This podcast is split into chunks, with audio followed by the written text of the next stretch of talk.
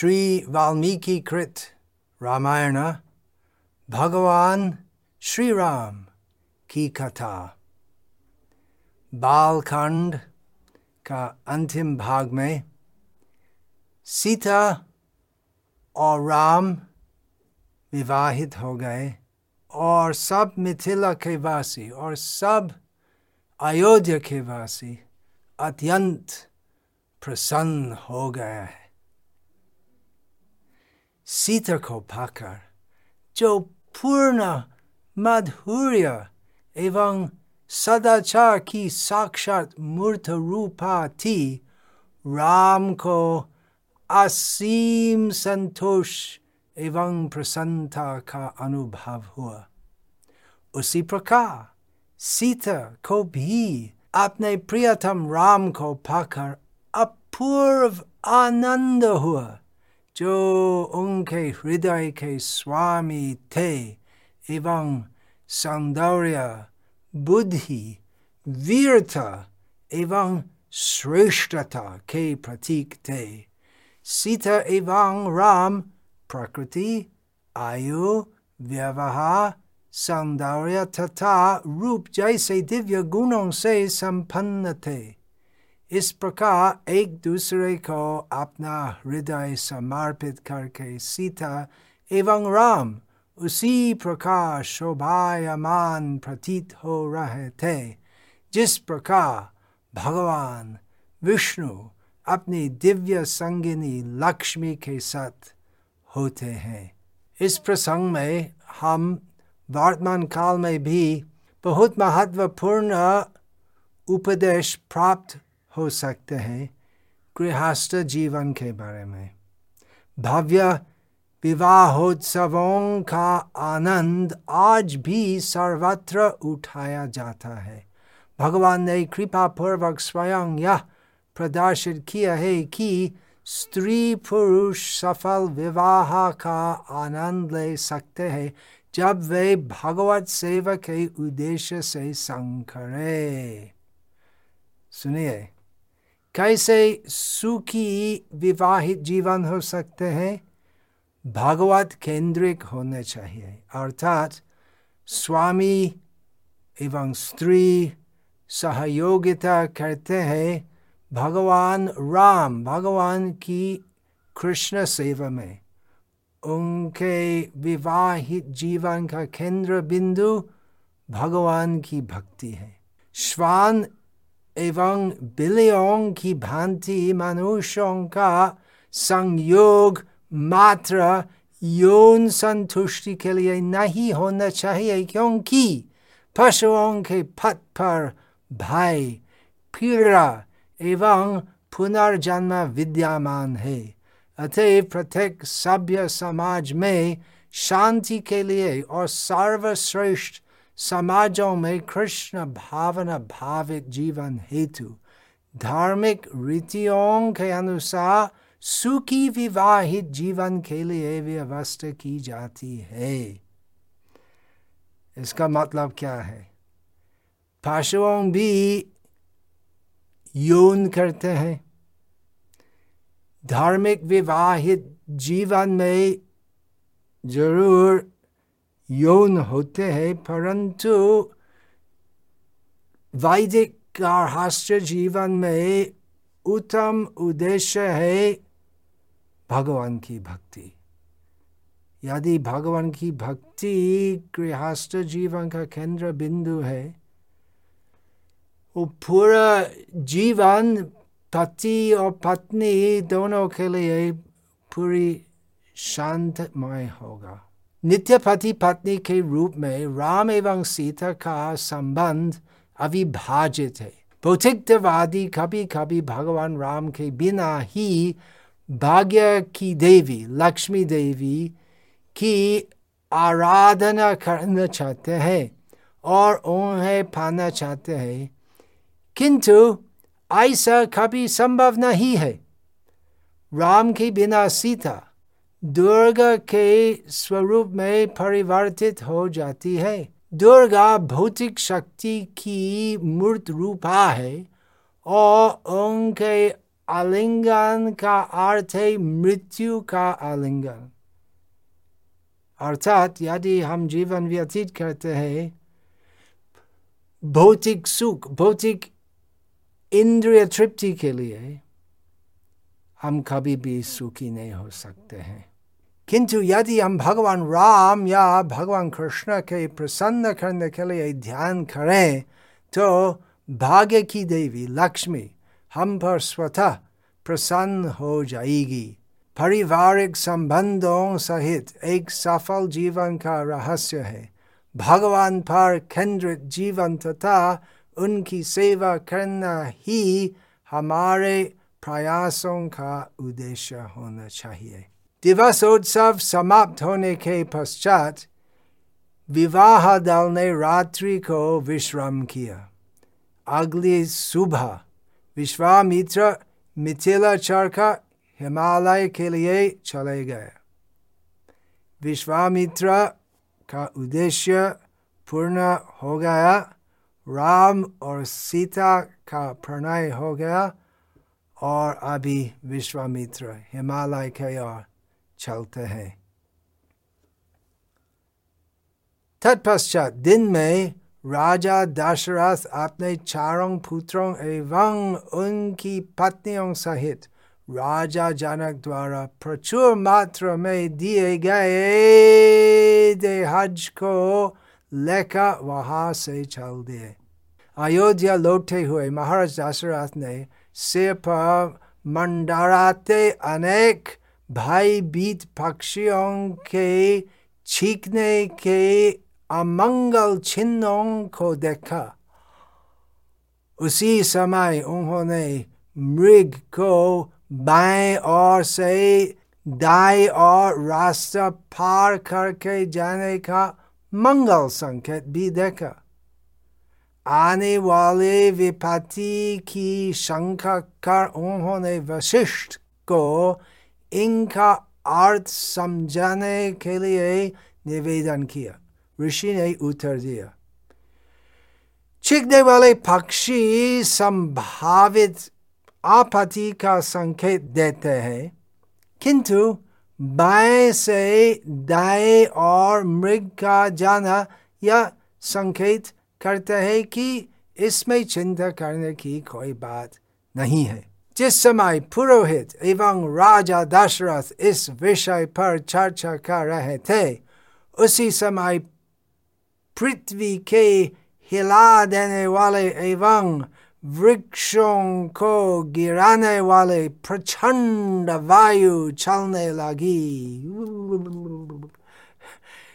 धूल उड़कर सभी दिशाओं को आवृत करने लगी ऐसा अंधेरा छा गया कि महाराज दशरथ उनके पुत्र विशिष्ट एवं अन्य ऋषियों को छोड़कर सभी भ्रमित होकर भयग्रस्त हो गए अकस्मात प्रसिद्ध एवं पराक्रमी योद्धा परशुराम प्रकट हुए उनके दाएँ कंधे पर फरसा था बाएँ कंधे पर धनुष था हाथों में शक्तिशाली बाण था, तथा केश जटा के रूप में बंधे हुए थे। ऋषि परशुराम ने इक्कीस बार क्षत्रिय समुदाय का विनाश करने के पश्चात क्रोध त्याग पर तपस्या करने की प्रतिज्ञा की थी, अतः उनके इस भयंकर रूप को देखकर सभी चकित थे। जब ऋषिगण उनके पुनः क्रोधित होने को लेकर आश्चर्यचकित थे तभी जमदग्नि के पुत्र परशुराम ने भगवान राम को संबोधित करते हुए कहा शिव के धनुष को थरका तुमने निश्चय ही वीरता पूर्ण कार्य किया है किंतु मैं उससे भी विशाल धनुष लेकर आया हूँ, जो भगवान विष्णु का है। यदि तुम स्वयं को एक महान वीर समझाते हो तो यह धनुष लो और इस पर प्रत्यांचा चढ़ाओ। यदि तुम इस बाण को इसकी पूरी लंबाई तक खींच पाओगे तब मैं तुम्हें युद्ध करने के योग्य समझूँगा। परशुराम की चुनौती सुनकर राजा दशरथ शोका कुल हो उठे कि कहीं वे अपने पुत्र को खो न दे। कंपित हुए स्वर से राजा ने निवेदन किया, हे ऋषियों में श्रेष्ठ, परशुराम, कृपया आप अपने क्रोध के आवेग को छोड़ दे। मैं युद्ध न करने की आपकी प्रतिज्ञा का आपको स्मरण करवाता हूँ। कश्यप को पृथ्वी सौंप कर। आप महेंद्र पर्वत पर तपस्या करने चले गए थे। किंतु परशुराम ने दशरथ की ओर ध्यान नहीं दिया और राम को संबोधित करके कहने लगे, शिव एवं भगवान विष्णु दोनों के ही धनुष विश्वकर्मा द्वारा बनाए गए हैं। इनमें से एक धनुष त्रिपारासुर का वध करने हेतु शिव को दिया गया था। एक दिन जब शिव ने उस दैत्य का वध कर दिया, तब देवताओं ने उत्सुक होकर ब्रह्मा से जाकर पूछा, भगवान विष्णु एवं शिव में से अधिक शक्तिशाली कौन है? देवताओं की शंका का समाधान करने के लिए ब्रह्मा ने उन दोनों के मध्य टकराव करवाने की व्यवस्था की। फलस्वरूप एक भीषण युद्ध छिड़ गया।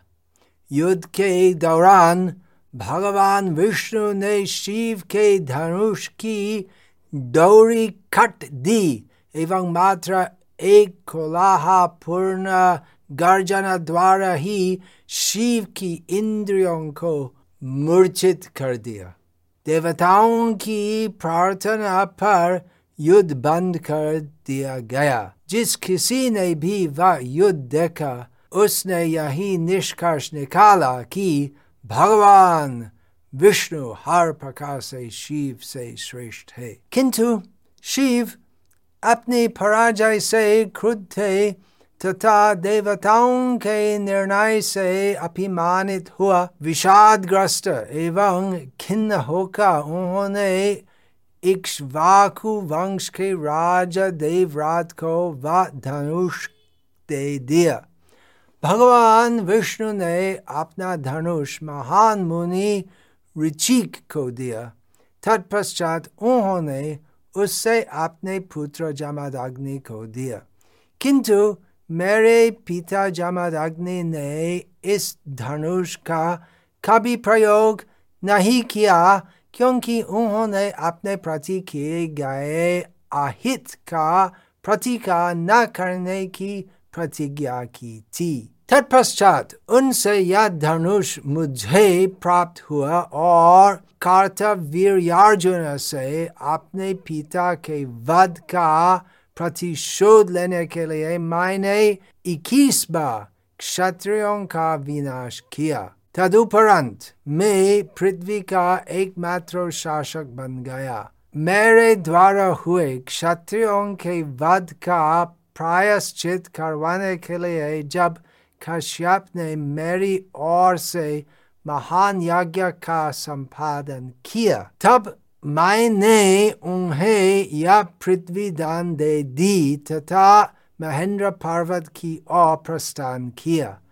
वहाँ मैंने कठिन तपस्या के द्वारा महान पराक्रम अर्जित किया।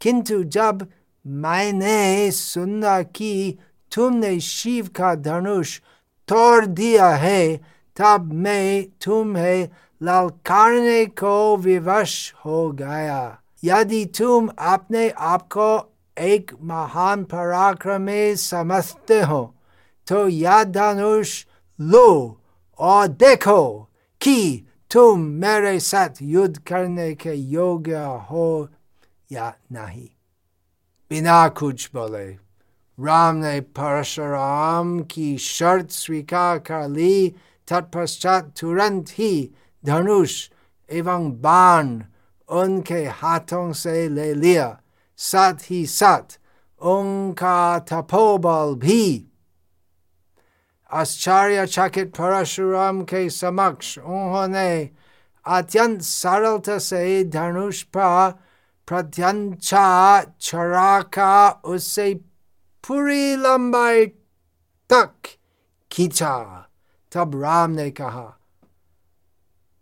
क्योंकि आप एक ब्राह्मण है एवं विश्वामित्र से संबंधित है। मैं आपका वाद नहीं करूँगा। तथापि मेरा इस बाण को धारण करना व्यर्थ न जाए एवं आपकी शर्त का उचित प्रत्युत्तर दिया जा सके, इसलिए मैं इसका उपयोग आपके कठिन तप के फल स्वरूप अर्जित स्वाग प्राप्ति की योग्यता को नष्ट करने में करूँगा देवतागण एवं स्वर्ग लोकों के ऋषि आकाश में राम द्वारा बाण छोड़े जाने के दृश्य को देखने के लिए इकट्ठे हो गए परशुराम पहले ही राम द्वारा निस्तेज किए जा चुके थे भगवान को विस्फुटित नेत्रों से देखने के अतिरिक्त वे और कुछ नहीं कर सकते थे। अंततः जब राम ने बाण को अपने कान तक खींचा, तब परशुराम मन स्वर में बोले, जब मैंने कश्यप को यह पृथ्वी सौंपी, तब उन्होंने मुझे यहाँ पुनः आकर रहने के लिए मना किया था अतएव रात्रि होने से पूर्व मुझे यहाँ से जाना होगा यद्यपि स्वर्ग तक जाने की योग्यता से मैं वंचित हूँ किंतु कम से कम महेंद्र पर्वत पर वापस लौटने की आपकी अनुमति चाहता हूँ ताकि मैं अपनी तपस्या जारी रख सकूँ। हे राम जब मैं समझ पाया कि आप स्वयं भगवान विष्णु है, अतः आपके हाथों पराजित होने पर मैं थानिक भी लज्जित नहीं हूँ। राम ने परशुराम के निवेदन को स्वीकार कर लिया और परशुराम की स्वाग प्राप्ति की योग्यता को नष्ट करने वाला शक्तिशाली बाण छोड़ा। उसके पश्चात परशुराम महेंद्र पर्वत लौट गए उनके जाते ही आकाश में पहले से छाया हुआ घना अंधकार पूर्णतः छट गया आकाश से देवता पूर्ण उत्साह के साथ भगवान राम का यशोगान और उन पर सुगंधित फूलों की वर्षा करने लगे तब भगवान राम ने भगवान विष्णु का धनुष वरुण को दे दिया। फिर उनके दल ने प्रस्थान किया। घर पहुंचकर राजा दशरथ के चारों पुत्र अपनी पत्नियों सहित सुखी जीवन व्यतीत करने लगे। कुछ समय पश्चात अश्वपति के पुत्र एवं भरत तथा शत्रुघ्न के मामा, राजा युद्धाजित अपने भंजों का अपने भंजों को अपने संग रहने का निमंत्रण देने के लिए अयोध्या आए। अपने दो भाइयों के कई राजा को चले जाने के पश्चात राम अपने पिता एवं तीनों माताओं की सेवा में ध्यान पूर्वक लग गए। राम अपने राज्य के प्रशासनिक कार्य भी इतने उत्तरदायित्व तथा बुद्धिमानी से करते कि प्रजा उनसे स्नेह करने लगी। सीता एवं राम के आपसी प्रेम में निरंतर वृद्धि होती रही। एक दूसरे के गुण एवं रूप से अभद्र दोनों एक दूसरे के प्रति पूर्णतः समर्पित थे वास्तव में सौंदर्य अवतार सीता स्वयं भाग्य की देवी लक्ष्मी थी वे राम के हृदय को भली भंति पढ़ सकती थी अपने पति को सदैव प्रसन्न रखने के लिए सीता दृढ़ प्रतिज्ञा थी वे स्त्रियोचित मर्यादा एवं पतिव्रता का प्रतीक थी। इस प्रकार का आचरण करते हुए उन्होंने शीघ्र ही भगवान राम के हृदय को जीत लिया। इस प्रकार पूर्ण आनंद की कथा के सहित श्री वाल्मीकि कृत रामायण का बालखंड समापित है। जय सीताराम। जय लक्ष्मण जय हनुमान अभी तक कहानी में हनुमान नहीं आए आने वाले हैं जय भारत जय शत्रुघ्न जय दशरथ जय सब जय सब अयोध्यावासी जय सब श्रोतागण पूरा आनंद पूरा मंगल होते हैं भगवान राम की लीला सुनने से श्रीनु सुखदम शुभदम भवसारम। भौतिक संसार में जिसमें दुख असीम है। हम सुख प्राप्ति कर सकते हैं और पूरा शुभ प्राप्त हो सकते हैं। भगवान राम की लीला सुनने से हरे कृष्णा हरे Krishna, Krishna Krishna, Hare Hare. Hare Rama, Hare Rama, Rama Rama, Hare Hare.